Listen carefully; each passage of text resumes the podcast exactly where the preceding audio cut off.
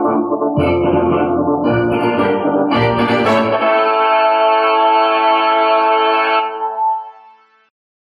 华民国万万岁是您我从小到大国庆日当天都会听到的口号，但当年进入职场开始追金赚财的人生后，中华民国万万岁就成为您我生活的一部分，因为岁月的岁换成了缴税的税。纳税是人民的义务，但节税是您我的权利，所以唯有正面对战，才有博胜的机会。聪明的您，就是要有强大的应税智商。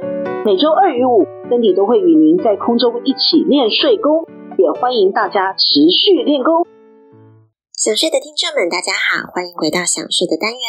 本周的新闻重点有四则，提供重点摘要给您。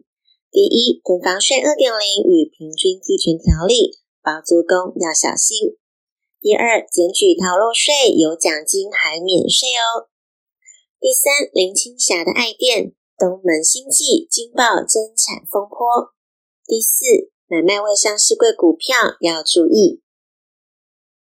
第一，囤房税二点零与平均地权条例，包租公要小心。囤房税二点零上限在即，对于包租公、包租婆而言，当然也是有减税利多的。根据财政部预告房屋税条例修正草案，针对非自住住家用税率，自现行的一点五趴到三点六趴，调高到二到四点八趴之间，希望能增加囤房成本，但仍要注意三大的细节。首先，房东需要报税才可以适用，而且申报租赁所得要达标。以财政部公布的一百一十年租金标准来看，台北住家房屋以房屋评定现值的二十趴为标准，也就是说，一百万的现值房屋申报租金必须要达到二十万，未来才有机会适用较低的税率。其次，继承取得的房屋税率也是一点五趴至二点四趴。与申报租金达标的房屋税率相同，两者户数要合并计算。第三个是出租继承房屋合计户数，地方政府也必须要设计差别税率，财政部也会订定参考的基准。房屋若位于尚未实施囤房税的县市，即使申报租金达标，税负仍有可能会增加。打炒房除了囤房税之外，号称史上最强打炒房的平均地权条例，也在今年七月正式上路。然而，在上路前却出现了预售屋市场爆量上车潮，揭露的数量高达了一点三万件。由于买气提前爆发，导致七月的预售屋揭露量仅剩下约五千多件，月减五十八趴，年减十六趴。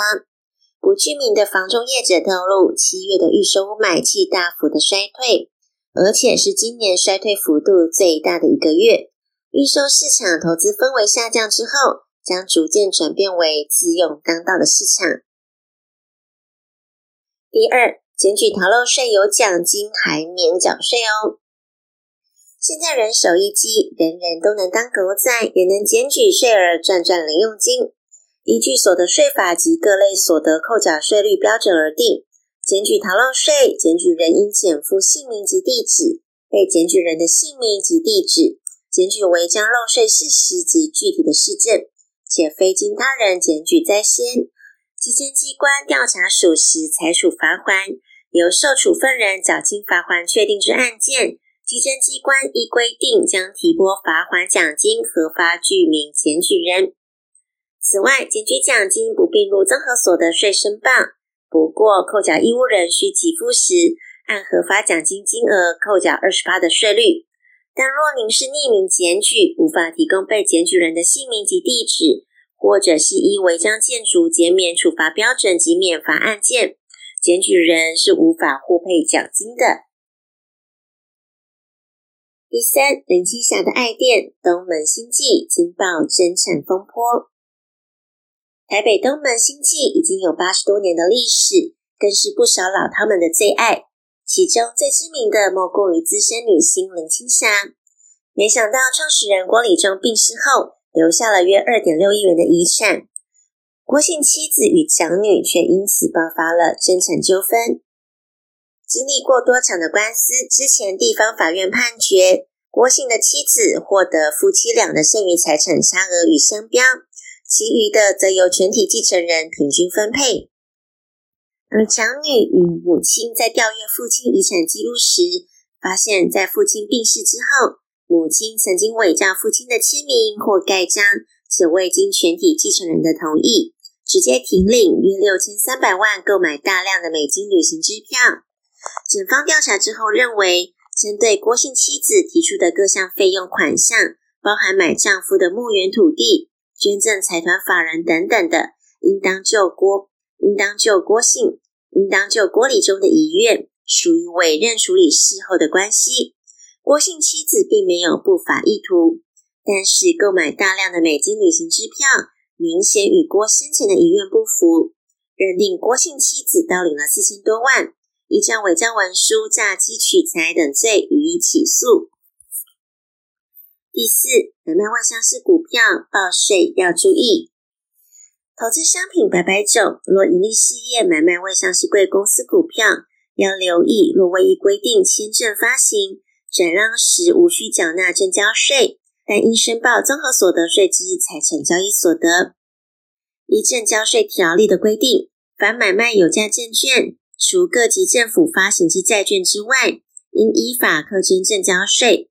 而所谓的有价证券，是依照公司法第一百六十二条的规定，公司发行股票经由担任股票发行签证人之银行签证发行者，方属证券交易税的课税范围。但若公司发行股票未完成法定签证者，非属证交税课税范围，应由证券出卖人申报财产交易所得课征所得税。经营之神王永庆曾经说过：“您所赚的一块钱不是您的钱，存下来的钱才是您的钱。因此，学会节税可以为自己的财富进行另类的布局。想要知道更多节税的妙方吗？听享税 Podcast，并追踪卓越的粉丝专业，让您在潜移默化之间学习税务的知识。如果您有省税妙招或是法律上的问题，都欢迎您留言告诉我们。”让我们为您指点迷津。本周的重要税务新闻，谢谢您的收听，我们下周空中见。